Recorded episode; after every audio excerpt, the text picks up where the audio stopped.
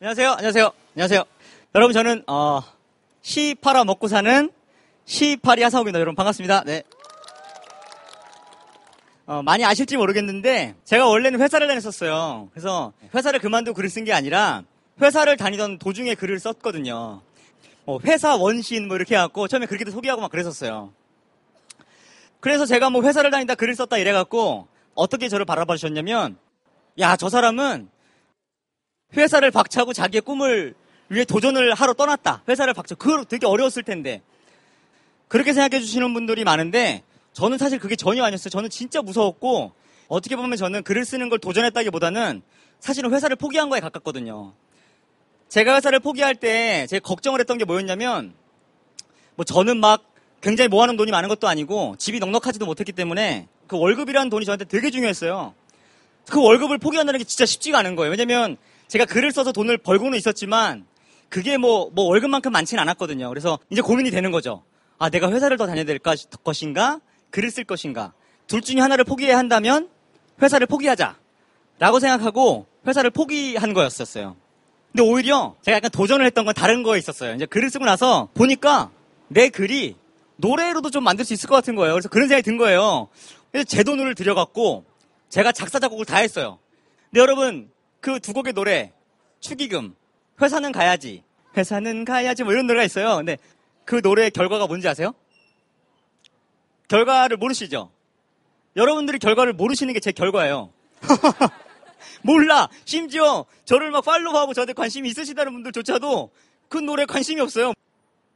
사실 결과 때문에 저는 슬프거나 그러진 않았어요. 어느 정도 예상도 했고 나는 그래도 내 나름대로 뭔가 한번 해봤으니까 기분 좋다라고 생각을 했는데 사실 제가 정말 슬프고 힘들었던 건 뭐였냐면 노래를 만든다고 했을 때 사람들의 반응이었어요. 제가 이제 제 SNS에 노래를 만들고 있다, 노래를 만들고 싶다 이런 얘기를 좀 몇 개 올렸어요. 그랬더니 어떤 댓글들이 달렸냐면 초심을 잃었네. 연예인병 걸렸나 봐. 아 그냥 쓰던 글 계속 써요. 하던 거 계속 하래 나보고.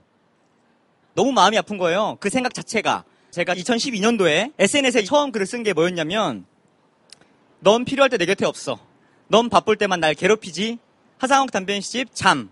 이라는 글을 처음 썼었어요, 제가. 근데 만약에 2012년으로 시간을 되돌리고 그 댓글 썼던 분과 함께 돌아가요. 2012년으로. 저 디자인했었거든요. 저 미래 오빠 출신이에요. 어, 내가 오늘 이런 걸 썼는데 앞으로 나 글 한번 써볼까요? 나중에 책도 낼 수 있지 않을까? 어때요? 이랬다면 그분은 그때 나한테 뭐라고 했을까? 아마도 그냥 하던 디자인 해요. 이렇게 말하지 않았을까요? 전 분명 저에게 그런 말을 했을 거라고 저는 생각을 해요. 제가 쓴 글 중에 이런 글이 있어요. 수많은 꿈이 꺾인다. 현실의 벽이 아니라 주변의 충고 때문에. 예, 충고의 벽이란 제목의 글이에요. 제가 올해 36을 살면서 내가 현실의 벽에 얼마나 많이 부딪혀봤지? 해봤는데 별로 없어요. 제가 막 탄탄대로의 인생을 살았다거나 아니면 우리 집이 굉장히 나를 서포트해 줄 수 있어서 막 내가 걱정 없이 모든 걸 내가 하고 싶은 걸 해본 것도 아닌데 거의 없어요. 왜 그랬나 했더니 충고의 벽을 넘어서 본 적이 거의 없는 거예요. 예. 현실의 벽이 뒤에 얼마나 높은지 낮은지도 저는 몰라요. 거기서 다 무너졌으니까 나는. 또 제가 쓴 글 중에 또 이런 글이 있어요. 코끼리는 점프를 못하는 게 아니라 점프할 필요가 없는 거야. 만약에 여러분 생각해보세요. 막 어린 코끼리예요. 나무 열매를 막 이렇게 따먹으려고 하는데 잘 안 되죠. 아직 어리니까. 그럼 코끼리한테 가서 이렇게 말할 수도 있겠죠. 야, 너 그 코만 쓰려고 하지 말고 너 한번 점프를 해봐. 너 할 수 있어. 해봐.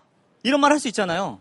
코끼리는 처음에는 뭔 소리야? 이렇게 할 수도 있겠지만 자꾸 뭔가 긍정이란 이름의 응원을 받고 막 주변의 친구들이 막 듣게 되면 그때부터 코끼리는 어떻게 될까요? 점프를 억지로라도 하려고 하겠죠. 그리고 어느 순간부터 이 코가 얼마나 중요한 건지도 점점 잊어갈지도 몰라요. 우리가 흔히 긍정을 많이 이야기하잖아요. 긍정을 이야기하고 뭐 너 뭐든지 할 수 있어라는 류의 이야기를 많이 하잖아요. 근데 좋은 뜻으로 나누는 말이지만 그런 말들이 우리를 얼마나 압박하고 있는지 반대로 자꾸 긍정만 얘기하면 내가 실패한 사람이면 안 된다는 것처럼 자꾸 얘기가 되잖아요.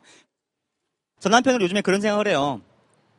우리에게 진짜 필요한 건 긍정이 주는 에너지가 아니라 내가 그런 대단한 사람이 못 될 수도 있다는 것을 인정한 그런 인정에서 오는 여유가 아닐까 오히려. 그래서 저는 넌 뭐든지 할 수 있어 이 말을 좀 이렇게 바꿔서 한번 말해봤으면 좋겠어요. 야, 넌 뭐든지 해낼 수는 없어. 근데 뭘 해도 상관없어. 안 해도 상관없어. 심지어 전 이렇게 말하고 싶어요. 그리고 그런 말들이 우리를 지금은 짓눌러 버리게 된 긍정이라는 단어를 조금 더 극복할 수 있는 힘이 되지 않을까? 라는 생각이 들어요. 그래서 여러분, 저는 긍정의 힘보다 인정의 힘을 믿습니다. 여러분, 고맙습니다. 네. 질문 받을게요. 네. 아까 노래 네. 부르셨잖아요. 네네네. 그 이번에는 좀 더 길게 제대로 불러주시면 안 될까요? 아, 노래요? 네. 아, 근데 제가, 아, 지- 잠깐만요. 이게 제가 항상 이게 너무 안타까운 게 노래를 하려고 하면 제가 성대 결렬이 있어요. 이렇게 성대한테 물어봐야 돼. 라이브로 해도 될까? 물어보면 얘가 no 해갖고 협상이 결렬돼요.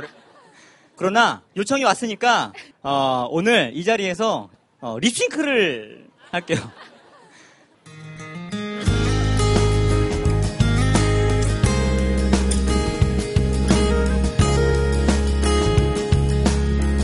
따라하지 마세요.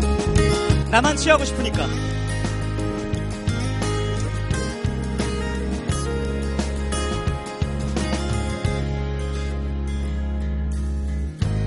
오랜만에 연락 온너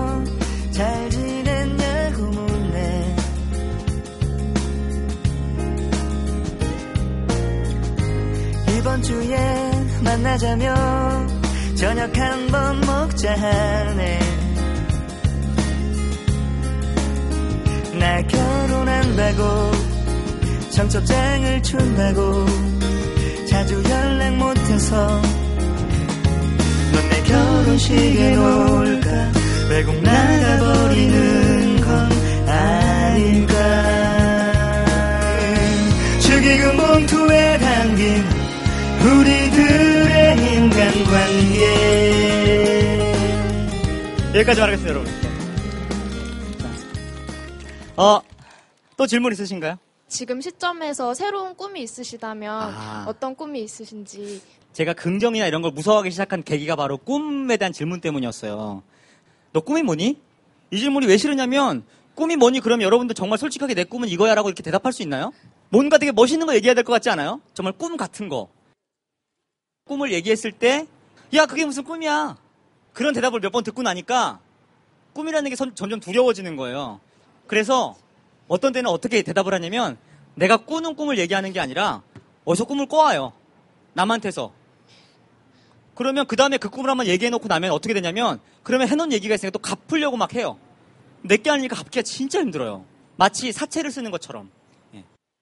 그런 꿈이 뭐니 큰 꿈을 꿔야지라는 말들이 우리를 꿈에서 멀어지게 하는 건 아닐까? 라는 생각이 들어요. 저는 꿈이 별로 없어요. 어, 꿈을 안 꾸려고 억지로 노력하기도 해요. 한편으로는. 예, 그렇게 살고 있습니다. 네. 고맙습니다, 여러분. 네.